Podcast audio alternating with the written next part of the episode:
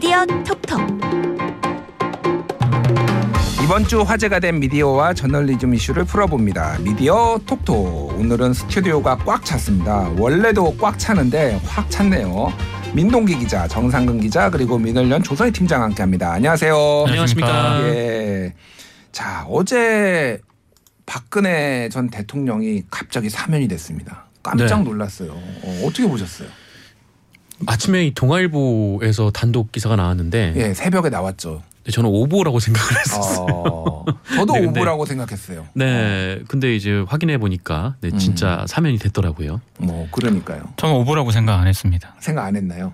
동아일보는 굉장히 단정적으로 보도를 했잖아요. 음. 근데 조선일보는 약간 검토하고 있다라는 식으로 음. 보도했고 음. 또 다른 언론들도 약간 검토하고 있다는 쪽으로 보도를 했더라고요. 중앙일보는 어, 뭐 청와대와 민주당이 만났다. 그렇죠. 뭐 논의한다고 만났다 이런 식으로 또 쓰기도 했고 네. 분위기는 사실 있기는 있었어요. 그러니까 이게 어. 다각도로 보면은 음. 그런 상황이라든가 음. 분위기가 이제 언론 기자들에 의해서 체크가 됐다는 얘기거든요. 음. 아 그러면 이거는 그쪽으로 가나 보다라고 음. 생각을 좀 했었죠. 그러니까요. 뭐 분위기는 감지가 됐지만 음. 이런 결정을 이렇게 내려질 줄은 그 생상 상상할 줄 못했던 것 같아요 저는. 네. 그러니까요. 아니 왜 뭐 이 얘기를 왜 꺼냈냐면은 워낙 중요한 얘기기도 한데 여기에서 또 언론들이 또 어떤 보도하는 것들 이런 것들도 되게 좀 저는 눈에 좀 많이 들어오더라고요. 음. 보수 언론들이 뭐 일반적으로 보수 쪽으로 분류되는 언론들이 다 이거를 다 취재를 열심히 하셨더라고요.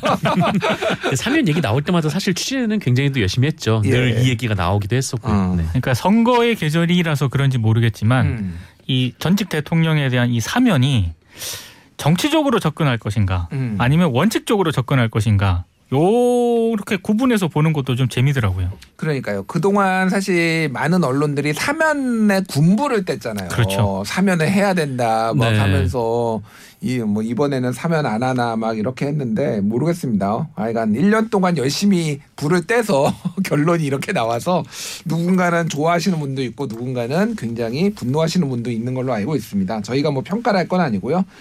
자, 오늘 뭐 주제는 이천이십일 년 한 해를 언론계 소식을 한 해를 정리하는 시간이에요. 음. 그래서 일단 어, 어떤 일들이 있었는지 저희가 좀 얘기를 좀 나눠보도록 할 텐데요.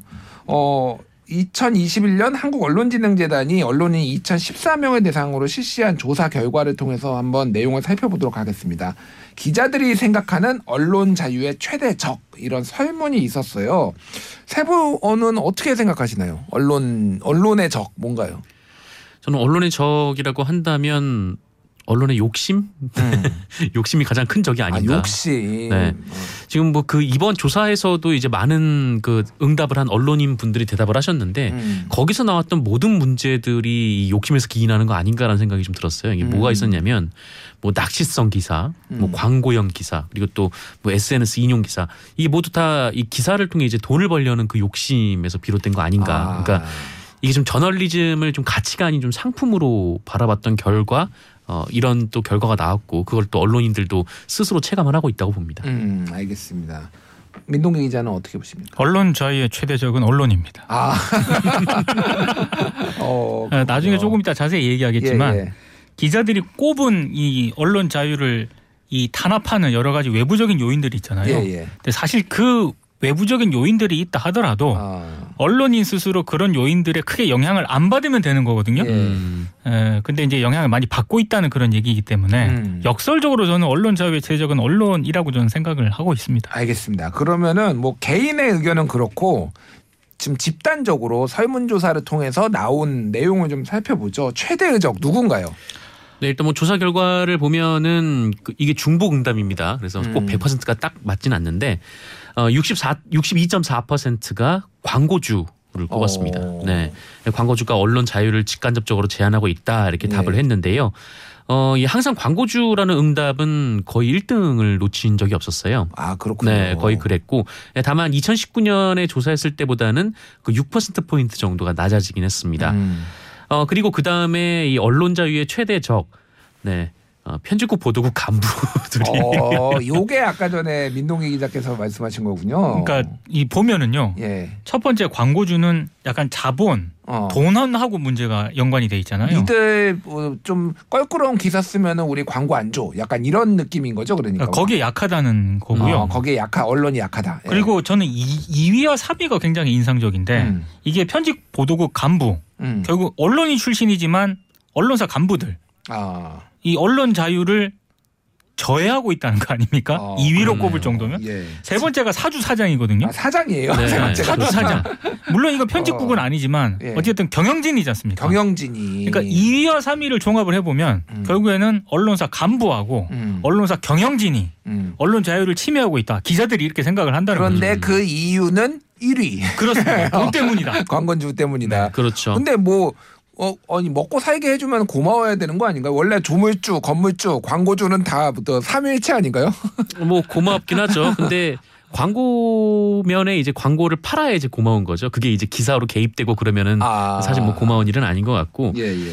어, 그리고 이제 뭐 보도국 간부, 사주 사장 뭐 이런 이제 그 언론사 내 간부들이 꼽혔잖아요. 예, 예. 그 다음으로 꼽힌 것이 이제 정치권입니다. 오. 삼십이 점 사 퍼센트가 나왔고. 예. 어, 그리고 언론 관련 법 제도 삼십 점 삼 퍼센트 음. 이것도 좀 일맥상통하는 면이 있죠. 예. 어, 그리고 그 다음에 나왔던 응답들이 저는 좀 재밌었는데 어, 기자의 자기 검열이 또 꼽혔어요. 자기 검열. 네, 오. 자기 검열이 꼽혔고 어, 그 다음에 나왔던 게 독자, 시청자, 네티즌.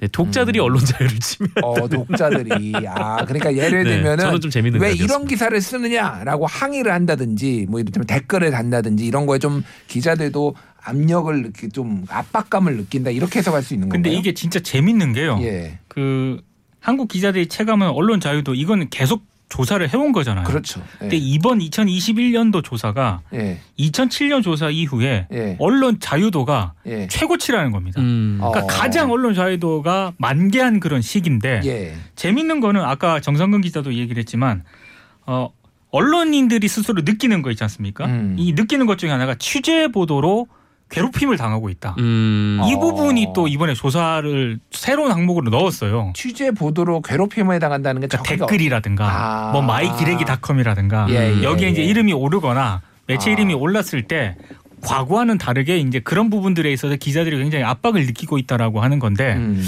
좀 재밌는 현상인 것 같아요. 언론 자유도는 음. 최고치를 기록을 했는데 음. 언론이 스스로는 나는 괴롭힘을 당하고 있다라는 음. 그런 스스로 이렇게 인식을 하고 있다는 것 자체가 이게 좀 근데 이제 복잡한 이슈인 것 같아요. 확실히 이제 독자, 시청자, 국민들은 굉장히 어떤 언론에게 어. 권, 많은 권한을 누리고 있으니 또 책임도 다 알아. 그리고 음. 마음에 들지 않는 것들에 대해서 항의도 하고 그러는데 이게 이제 어떤 정밀 타격 소위 말해서 그런 게 아니다. 언론 일반을 좀 싸잡아서 뭐 공격을 받는다든지 또 하나는 이제 좀 그런 맥락이 아닌데 좀 어떤 억울하게 좀 공격을 받는다라고 인식을 하는 언론인들이 있는 것 같아요. 그러니까 우울증이 기자들 우울증을 앓는 분들이 꽤 늘었다고 해요. 음. 예. 어, 여기 이제 괴롭힘을 당한 유형을 또 보니까 어. 여러 가지가 있거든요. 가장 많은 비중을 차지했던 게 전화, 문자, 메신저, 이메일 등을 통한 괴롭힘. 음. 어. 이게 칠십삼 점 일 퍼센트로 가장 높았습니다. 예, 예. 사실 뭐 전화 정상근 기자도 음. 이거 적지 않게 받아봤거든요. 음. 아무런 맥락이 없습니다. 그냥 음. 일단 욕을 먼저 합니다. 계속 듣고 있어야 돼요. 아, 아, 개인 휴대전화로도 오나요, 그렇게? 그러니까 개인 휴대전화로는 잘 안 오고 어. 네. 이제 올 때도 있긴 한데 네. 대부분은 이제 사무실로 오지 않습니까? 어. 그러면 이제 누구 누구를 바꿔달라 어. 뭐 이렇게 한번 바꾸면 이제 그때부터 욕이 시작되는 거죠. 이게 그 특히 옛날 기사 기사도 한번 나왔는데 특히 여기자들한테 굉장히 모욕적인 아니면 성적으로 좀 이렇게 문제가 되는 이런 것들을 막 이렇게 이메일로 보내가지고 아, 그 부분은 양상이 심각한 경우가 좀 많더라고요. 예, 그렇죠. 예. 네, 굉장히 좀 그 좀 성희롱이라고 할까요? 음, 음. 굉장히 좀 폭력적인 언어를 사용하기도 하고 음, 음. 또 일부 기자들한테는 이 가족에 대한 협박이 있기도 하고 예. 뭐 그런 경우도 있습니다. 그런데 이런 부분에 대해서는 분명히 좀 법적으로 책임을 물어야 되는 문제라고 봐요. 예, 예. 네, 물론 뭐 이제 댓글이나 아니면 뭐 그 이메일을 통해서 그냥 일반적인 항의라든지 음. 뭐 이런 것까지 굳이 신경을 쓸 물론 이제 받아들일 수 있는 부분도 받아들여야 하지만 음. 뭐 그렇게 이제 뭐 괴로워하고 뭐 그럴 필요는 없다고 보는데 음. 근데 좀 괴롭힘의 양상이 좀 심각한 부분들은 분명히 그렇죠. 있죠. 그런 예. 부분에 대해서는 저는 적극적으로 언론사들이 대처를 해야 된다라고 보고 예. 다만 이제 이 데이터에서 저는 읽어야 될 포인트를 제 스스로 봤을 때 앞에 일, 이, 삼이 있지 않습니까? 예, 예. 언론 자유를 탄압하는 이 세 가지 요인. 음. 이 세 가지 요인들에 대해서 언론인들이 스스로 음. 굉장히 적극적으로 대처를 잘 하면은 예. 이런 괴롭힘이 있지 않습니까? 예, 예. 이 비중이 예. 좀 많이 줄어들지 않을까 아, 그렇게 생각을 합니다. 예. 어쨌든 언론에 대해서 좀 불만들이 많이 있는 거는 사실인 것 같아요. 그런 것들을 좀 소통을 통해서 그리고 퀄리티, 질을 높이면서 좀 줄여나가야 되지 않을까 생각을 하고 어, 제가 근무하는 회사에도 저를 찾는 분들이 그렇게 전화가 많이 옵니다. 근데 어, 국공합작 거의 좌우가 다, 다 전화를 해요. 좌우가 다 진보 보수가. 그래서 어, 열심히 하겠다라는 말씀만 드리고 전화 좀 그만. 회사 직원들이 일을 못하고 있습니다. 아, 그 직원들 좀, 예, 좀 챙겨주고 그러세요. 아, 예, 예, 정말 힘든 거는 이제 기자들이 아니라 예. 그 사무실 안에서 그렇죠. 근무하는 내근직 분들 내근직들이 예. 정말 고통을 많이 받습니다. 저 회사에 잘 못 들어가거든요. 그래서 저 회사에서 좀 그만 좀 찾아주시길 감사드리고요. 예, 잠시 전하는 말씀 듣고 다시 돌아오겠습니다.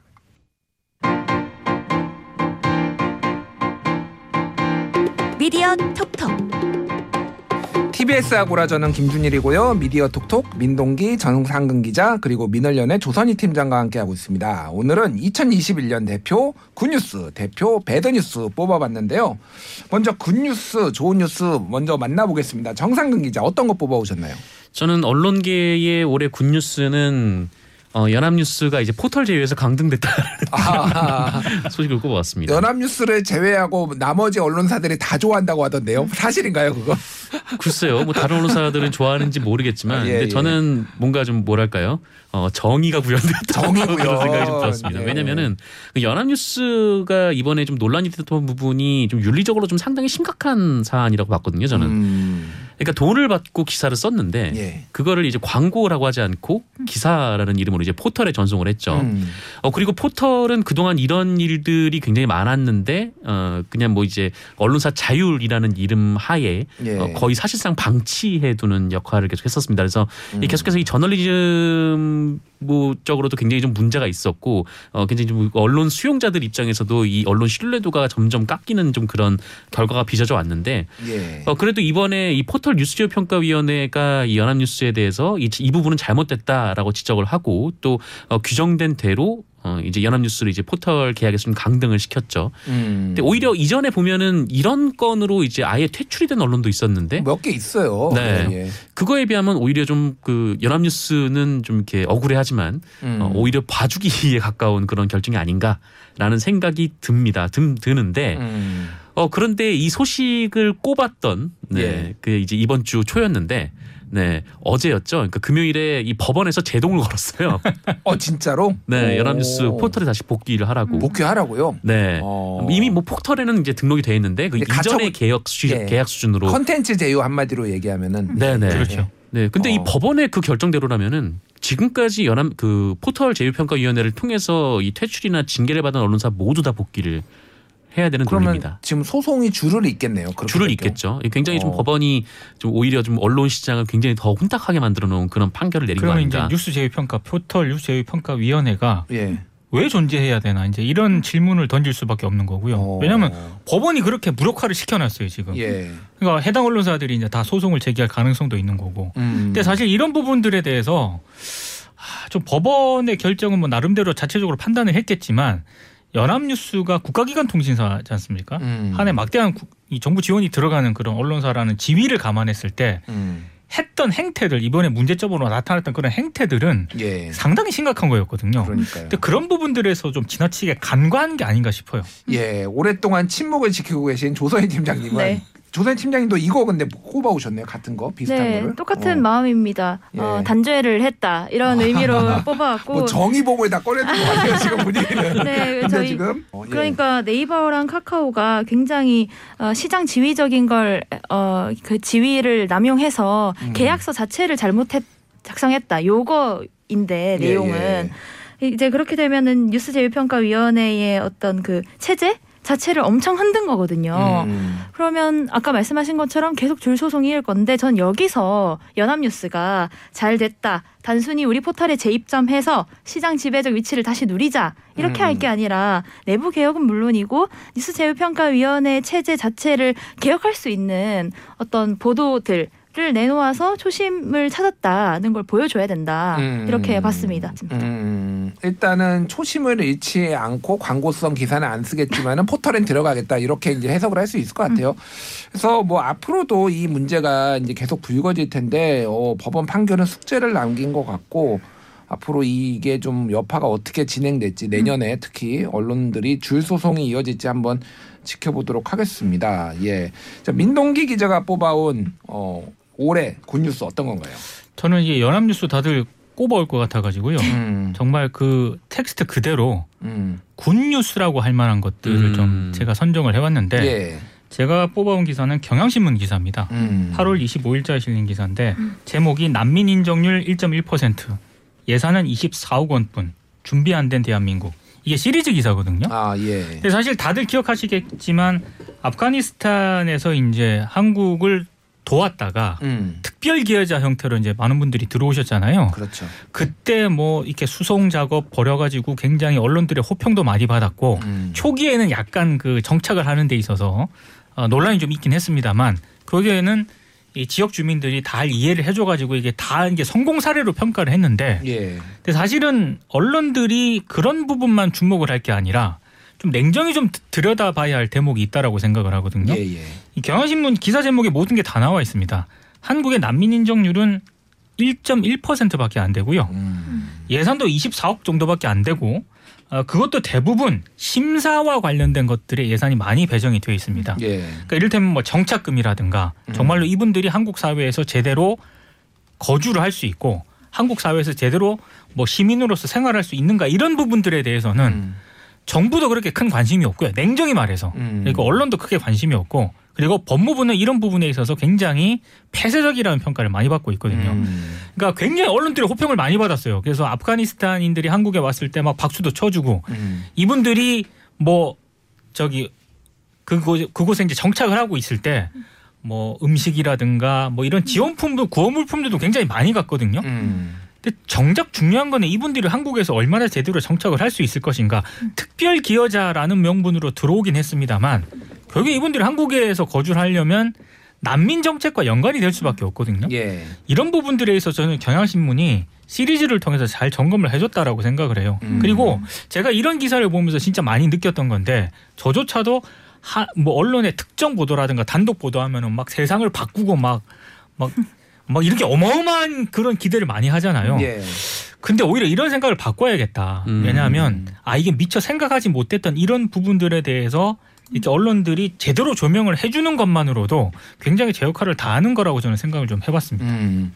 이제 뭐 한국이 난민 인정률이 낮은 거는 뭐 사실이고 음. 난민 인정률이 미국 같은 경우에는 뭐 오십 퍼센트에 그렇죠. 육박하고 뭐 그러거든요. 유럽을 봐도 이십, 삼십 퍼센트대 나오고 있고 그런데 이제 왜 이렇게 낮은가를 봤을 때는 정부의 태도도 있지만은 한국 사람들의 어떤 뭐 어떤 난민을 보는 시각도 음. 있는 것 같아요. 네. 일단 가장 큰 게 무임승차론. 음. 네. 어, 하는 게 없이 왜 우리가 쟤들한테 돈을 줘야 주고 정착비를 주고 받아야 돼? 음. 그리고 이제 다 잠재적 경쟁자로 이제 인식을 음. 해서 우리도 먹고 살기 힘든데 왜 음. 쟤들을 받아야 되느냐 뭐 이런 것들이 광범위하게 있고 또 하나는 이제 제 생각이지만은 단일 민족에 대한 어떤 그런 정체성을 유지하려는 그런 마음들도 좀 영향이 있지 않을까 이렇게 네. 좀 생각이 들더라고요. 음. 근데 이제 정상 기자께서 잘 설명을 해주셨지만은 민동기 기자가 설명. 아 미안 그렇군요. 민동기 기자군요. 아, 두 분이 전 약간 헛소리하지 않았습니다. 네. 아, 야, 어느, 어, 누가 정상근이고 누가 민동기? 제가 그래도 살이 조금 빠진 편입니다. 아 그렇군요. 뭐, 활, 아니 뭐 헬스케이지였습니다. 예. 뭐, 등치로 비교를 하시니 전 아무 말도 하지 않겠습니다. 근데 이제 우리가 국제사회의 어떤 뭐 지 세븐 얘기도 하고 뭐 그러면 책임감 있는 일원이 되기 위해서는 어떤 뭐 의무도 또 해야 되는 거잖아요. 그러니까. 그러니까 저는 언론들이 조금 불편한 부분들에 대해서도 이제 목소리를 좀 내야 할 때라고 생각을 해요. 음. 그러니까 방금 이제 김준일 대표도 얘기를 했지만 난민 문제에 대해서 우리가 굉장히 조금 부정적인 인식들이 굉장히 강하거든요. 음. 특히 어느 나라 국적을 가졌는가에 따라서도 또 다릅니다. 맞아요. 그러니까 그런 네. 부분들에서 우리가 매우 불편해하는 건 사실이지만 음. 언론이 그걸 또 끄집어내야 될 역할도 있는 거거든요. 음. 그게 공론화가 되는 거 아니겠습니까? 네. 그래서 저는 그런 부분들에 대해서 이 경향신문의 이 기사는 굉장히 높게 평가를 합니다. 예. 그래서 내년에도 한번 이런 좋은 기사들이 줄을 이어서 우리가 생각해봐야 될 지점들을 던져주는 그런 언론이 많이 나오기를 바라겠습니다. 자, 이어서 이천이십일 년에 먹칠한 나쁜 뉴스, 배드 뉴스 선정해 보겠는데요. 정상근 기자 어떤 거 가져오셨죠? 네, 저 언론계에서 벌어졌던 가장 나쁜 일을 꼽으라면 저는 그 올해 이제 여름에 나왔던 기사인데요. 예. 어, 중앙일보하고 제이티비씨가 이 청년들을 채용을 하는데 음. 어, 인턴을 팔 주를 기간을 설정을 했습니다. 음. 그러니까 채용을 하면은 어, 보통 이제 한 석 달 정도 이제 수습 기간을 두고 그다음에 예. 이제 본격적으로 일을 시작하는데 어, 이거는 팔 주니까 좀 짧아 보이긴 하지만 이건 좀 성격이 좀 다른 게 예. 팔 주 동안 인턴을 하고 그 다음에 채용이 될지 안 될지를 결정을 하는 거거든요. 어. 그 다음에 팔 주가 지나면 이제 끝나느냐 그건 아니죠. 예. 팔 주가 지나서 채용이 된다고 하면 그때부터 또 수습이 시작되는 겁니다. 음. 그러니까 굉장히 좀 이렇게 수습 인턴이라는 이름으로 이제 저임금 노동 착취의 문제도 있는 거고, 음. 어 그리고 이렇게 좀 청년들의 취업을 음. 어, 굉장히 좀 이렇게 그 높게 기준을 잡아서 해야 될 필요가 있나. 음. 그러니까 이거는 뭐 어떤 이렇게 그 뭐. 뭐 영어 점수가 몇 점 이 차원의 문제가 아니라 예. 이 팔 주 인턴을 함으로써 어 이거를 아예 도전해 볼 수 있는 기회를 찾지도 못하는 분들이 어. 있을 수도 있잖아요. 그러니까 예. 지역에 사시는 분들도 있을 수 있는 거고 음. 아니면 다른 일을 하다가 도전해 보는 분들도 있을 수 있는 건데 음. 어 이분들 같은 경우에는 팔 주 동안 이렇게 인턴을 하고 취업이 될지 안 될지도 모르는 상황에서 완전히 다 올인하고 이 중앙일보 채용에만 매달릴 수도 없는 음. 또 그런 상황이 있을 수도 있는 거 아닙니까? 이게 제가 알기로 지금 이 중앙일보 기사를 가져오셨지만은 중앙일보뿐만이 아니라 네. 조선일보와 동아일보도 맞습니다. 이렇게 하고 있는 걸로 알고 있어요. 왜냐하면은 저희 회사에서 근무했던 인턴이 한 명이 동아일보에 합격을 했거든요. 음. 그래서 제가 잘 알고 있고 음. 조선일보에 인턴을 한 분도 제가 알고 있어요. 근데 모두가 지금 최근에 이게 트렌드더라고요. 음. 어떻게 보세요? 이거에 대해서는? 그러니까 너무 젊은 어떤 그런 그 노동력을 음. 어, 기성 언론들이 쉽게 이런 표현이 적절한지는 모르겠습니다만 착취한다는 생각이 들어요. 그러니까 음. 사실 좀 이율배반적인 거죠. 언론사들이 뭐 공공기관이라든가 어, 사기업이라든가 대기업들에서 만약에 이런 일이 벌어졌다. 음. 기사 쓸 거지 않습니까? 음. 비판할 음. 거잖아요. 네. 그렇게 비판을 해왔어요 또. 네. 이게 젊은 지금 이 흔히 말하는 음. 열정페이를 하고 있다라고 하면서 많이 비판을 해왔잖아요. 근데 언론사들이 채용을 할 때 음. 그러면 그들이 비판했던 그런 내용하고 뭐가 그렇게 다른가. 음. 이거는 진짜 한번 자문자답을 한번 해봐야죠. 근데 언론사 입장에서 제가 좀 이렇게 제가 뭐 대표라서 그런 건 아니고요. 대표라서 그런 것 같습니다. 아, 그런 게 아니라 그러니까 이게 왜냐면 논의가 되기 위해서 언론사 입장에서는 이를테면 면접 한번 보고 네. 기사 한번 이렇게 블라인드로 써보게 한다고 해서 이 사람의 정무 그러니까 지, 지, 직무 능력에 대해서 음. 평가하기가 너무 어렵다. 그래서 실제 투입을 해보고 시켜봐야지 알 수 있다라는 게 지금 이, 이 언론사들의 얘기거든요. 뭐 물론 이제 뭐 이렇게 뽑아가지고 실제로 이제 현장에 투입해보고 그 역량을 보라, 바라보겠다라는 음. 건 이해하겠는데 그러면은 영어 점수 뭐하러 보고 상식 시험은 뭐하러 보고 그렇죠. 음. 그러니까 너무 기준만 계속 높여가는 거예요 점점. 예, 예. 정작 그렇게 해서 좋은 인재를 뽑을 수 있다라고 주장하는 사람들은 그렇게 뽑혔나요? 전 음. 그렇진 않다고 보거든요. 예, 예. 왠지 본인들도 혼나는, 그런 인재가 아닌데. 왠지 김준일 대표님이 혼나고 있는. 뭐, 그러게요. 왜 저한테 난리예요. 자, 다들 노조 만들어갑시다. 그러니까 뭐 저는 뭐 사실 동감해요. 사실 이게 좀 과하다. 그리고 제가 이분들의 얘기를 들어보니까 돈을 덜 받는 게 문제가 아니라 다른 언론사가 떴는데 그 그렇죠. 언론사에 지원을 못하는 게 가장 치명적이래요. 사실은 언론사라는 게 여러 군데 뜨고 여러 군데 다 지원을 해야 되잖아요. 음. 그 부분을 양해를 해주는 게 아니라 야, 거기에 지원하려면 나가 그냥. 그만둬. 이게 음. 기본 태도기 때문에 굉장히 그런 부분에 불만이 많은데 언론들도 조금 이 지망생들의 처지를 생각을 해서 이런 부분은 어떻게 개선할지 내년에 좀 고민해봤으면 좋겠습니다. 자, 민동기 기자가 골라온 배드 뉴스 어떤 건가요? 제가 이제 올해 배드 뉴스에서 이 기사를 한번 소개를 해드린 적도 있는데요. 예. 어, 위키트리 기사입니다. 예. 제목이 조동현이 찾아와 성관계 요구했다. 음. 지금 난리난 가세현 폭로 내용. 괄호 열고 전문 이렇게 되어 있습니다. 아 예. 어 굳이 제가 이건 설명을 많이 안 드려도 될 것 같아요. 음. 다만 이걸 제가 꼽아온 이유는요. 가로세로 연구소가 지금까지 올해 방송했던 그런 내용들 있지 않습니까? 음. 굉장히 문제성 있는 그런 내용들이 많았잖아요.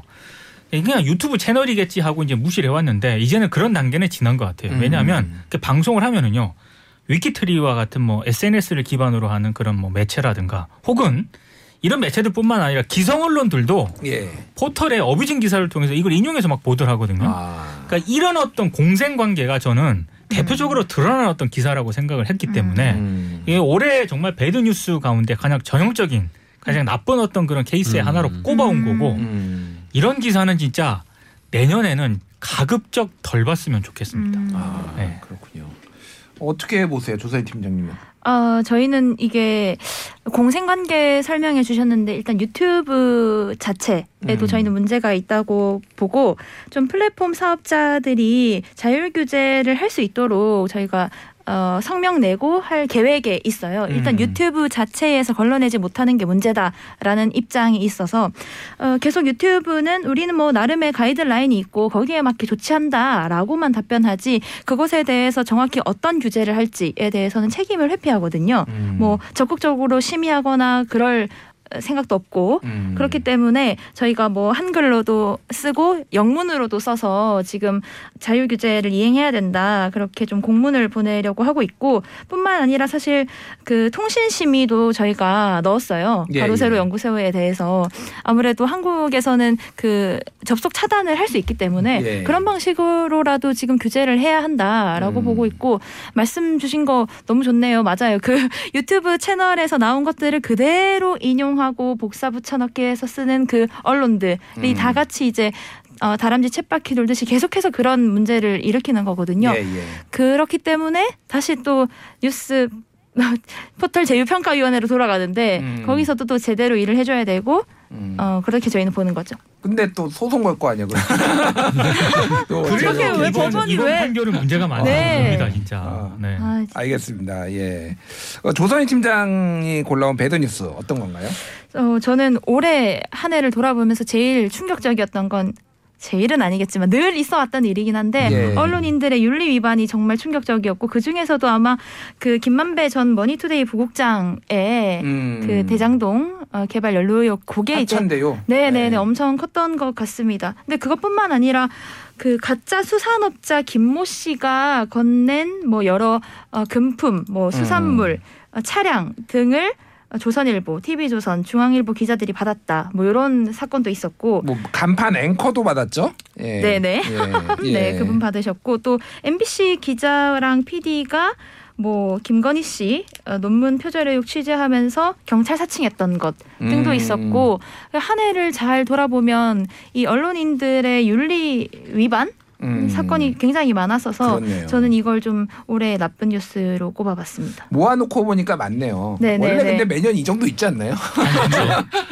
흔히 말하는 몇 년 전에 예. 장충기 문자 음. 사건 이후에 아, 그렇네요. 약간 그래도 언론들이 약간 긴장하는 그런 분위기가 음. 있었거든요. 예. 근데 역시 조금 이렇게 긴장하는 분위기가 풀어지니까 음. 이게 막 윤리 관련 사건이 막 터지기 시작하더라고요. 음. 이 자율 규제라고 하는 것 자체가 얼마나 한계가 뚜렷한가 이런 생각도 해보게 됩니다. 음, 그러게요. 예. 네. 어, 어, 어 정상 기자는 어떻게 보십니까 이거? 뭐 이런 건 하나하나 좀 불거질 때마다 좀 민망하죠. 보기에도 음. 민망하고 음. 근데 또 이 매년 또 반복이 되니까요. 음. 아까 말씀하신 대로 뭐 이런 좀 언론인들의 좀 윤리적 일탈을 꼽아도 이걸만으로도 이제 십 대 뉴스가 가능한 네, 그런 상황인 것 같습니다. 예, 알겠습니다. 내년에는 조금 더 아름다운 소식으로 저희가 이 코너를 꾸려봤으면 좋겠습니다. 지금까지 미디어 톡톡 민동기 정상근 기자 그리고 민언련의 조선희 팀장과 함께했습니다. 감사합니다. 고맙습니다. 고맙습니다.